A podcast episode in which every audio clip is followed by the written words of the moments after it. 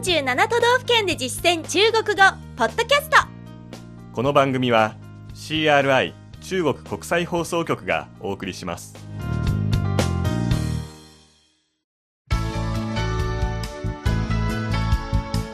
大家好。皆さんこんばんは。47都道府県で実践中国語第23課です。ご案内は私張井関と。梅田健です。この講座では日本の都道府県で出会う中国人との会話を目標に学んでいきます。一都一道二府の紹介を終えて先月から43県の紹介をしています。三重県に続いて取り上げるのは長野県です。あまり中国人に馴染みのある県ではなかった長野ですが2022年の北京冬季オリンピックに向けてかつて同じく冬季オリンピックの開催地となった長野県との交流が増えその知名度は高まりつつあります。これを契機に長野県の魅力を中国語で紹介できるようになりましょう。では本文を聞いてください。張さんが長野に来たばかりの中国人の役で私が現地に住む日本人の役です。为什么到处都写着信州？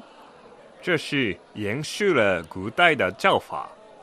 挺有感觉长野还叫日本的屋檐因为在内陆地区两三千米的高山特别多景色很美在这里生活一定很养人对这里是著名的长寿县对了你会滑雪吗不会等到冬天我教你では日本語で聞いてみましょど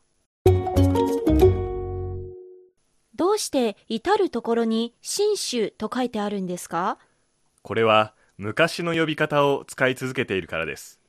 なんだか趣がありますね。長野はまた日本の屋根とも呼ばれています。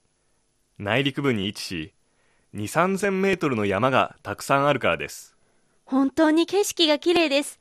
ここでの生活はきっと体にいいでしょう。そうここは有名な長寿の県ですそうだ。スキーはできますか？できません。冬になったら教えますね。続いて重要な単語の確認です。張さんの後に続けて発音してください。まずは今月のキーワード。長野県。長野县長野县至るところ到处到处。信州。信州。信州。継続する。延续。延续。古代。昔。古代。古代。呼び方叫法。叫法。屋根。屋檐。屋檐。ちなみにドラマ一つ屋根の下の中国語訳は同じ屋根の下の直訳で同一屋檐下。同一屋檐下というようにこの屋檐という単語を使っていました。次です。内陸。内陸。内陸。高い山。高山。高山。需要になるから転じて健康に良い体に良い。养人。養人使い方としては養人の前に具体的な対象をつけます。次に長寿。長寿。長寿。スキ滑雪。滑雪。ー教える。教。教。単語は以上ですここで今日のワンポイント知識さまざまな意味を持つ感觉という単語です。名詞の場合は、感覚、気持ち、感じを意味します。例えば、この都市は新鮮な感覚を与えてくれる。都市は城市。そして都市の前につける量詞は座るという字の坐です。また、新鮮は新鮮ですので、合わせて、这座城市给我新鮮的感覺。这座城市给我新鮮的感覺。本文では、有感觉と使っていました。直訳すると、感覚があるですが、中国語では決まり文句として、趣があると意訳しました。また、感觉は動詞としても使うことができ、その場合、感じるという意味になります。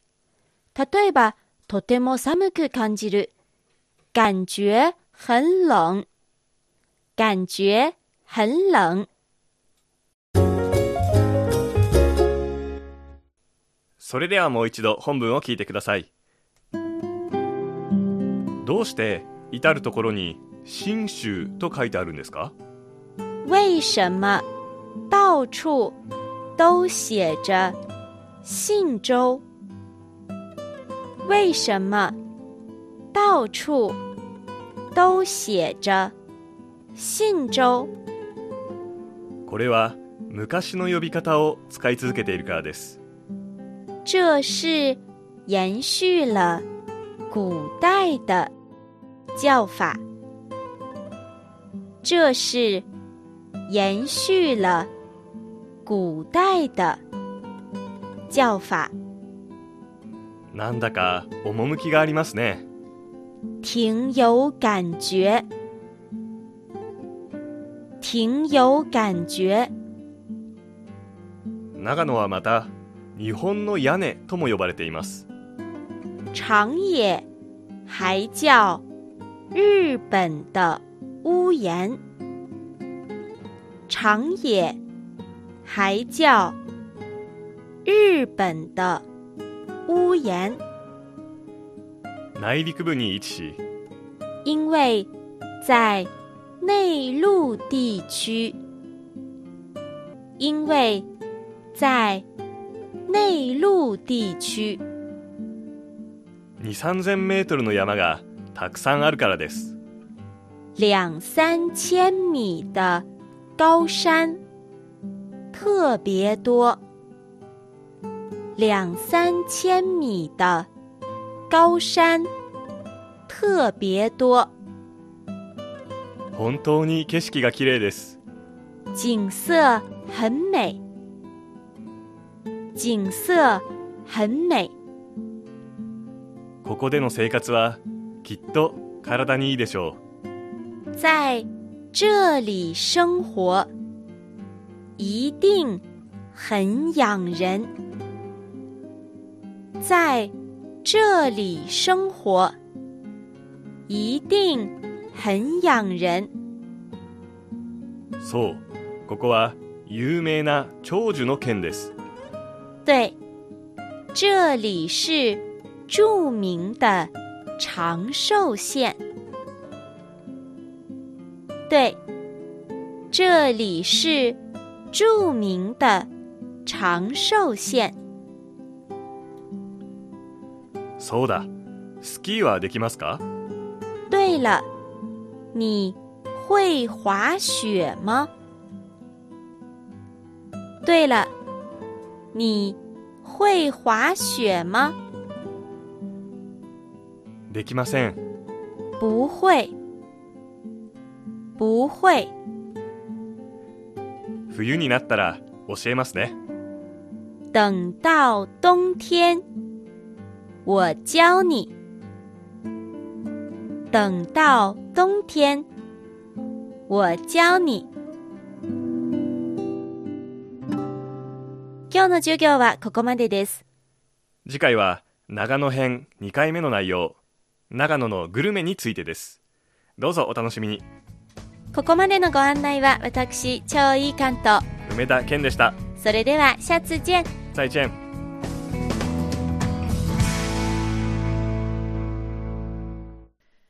CRI 中国国際放送局の語学番組をお聞きいただきありがとうございます。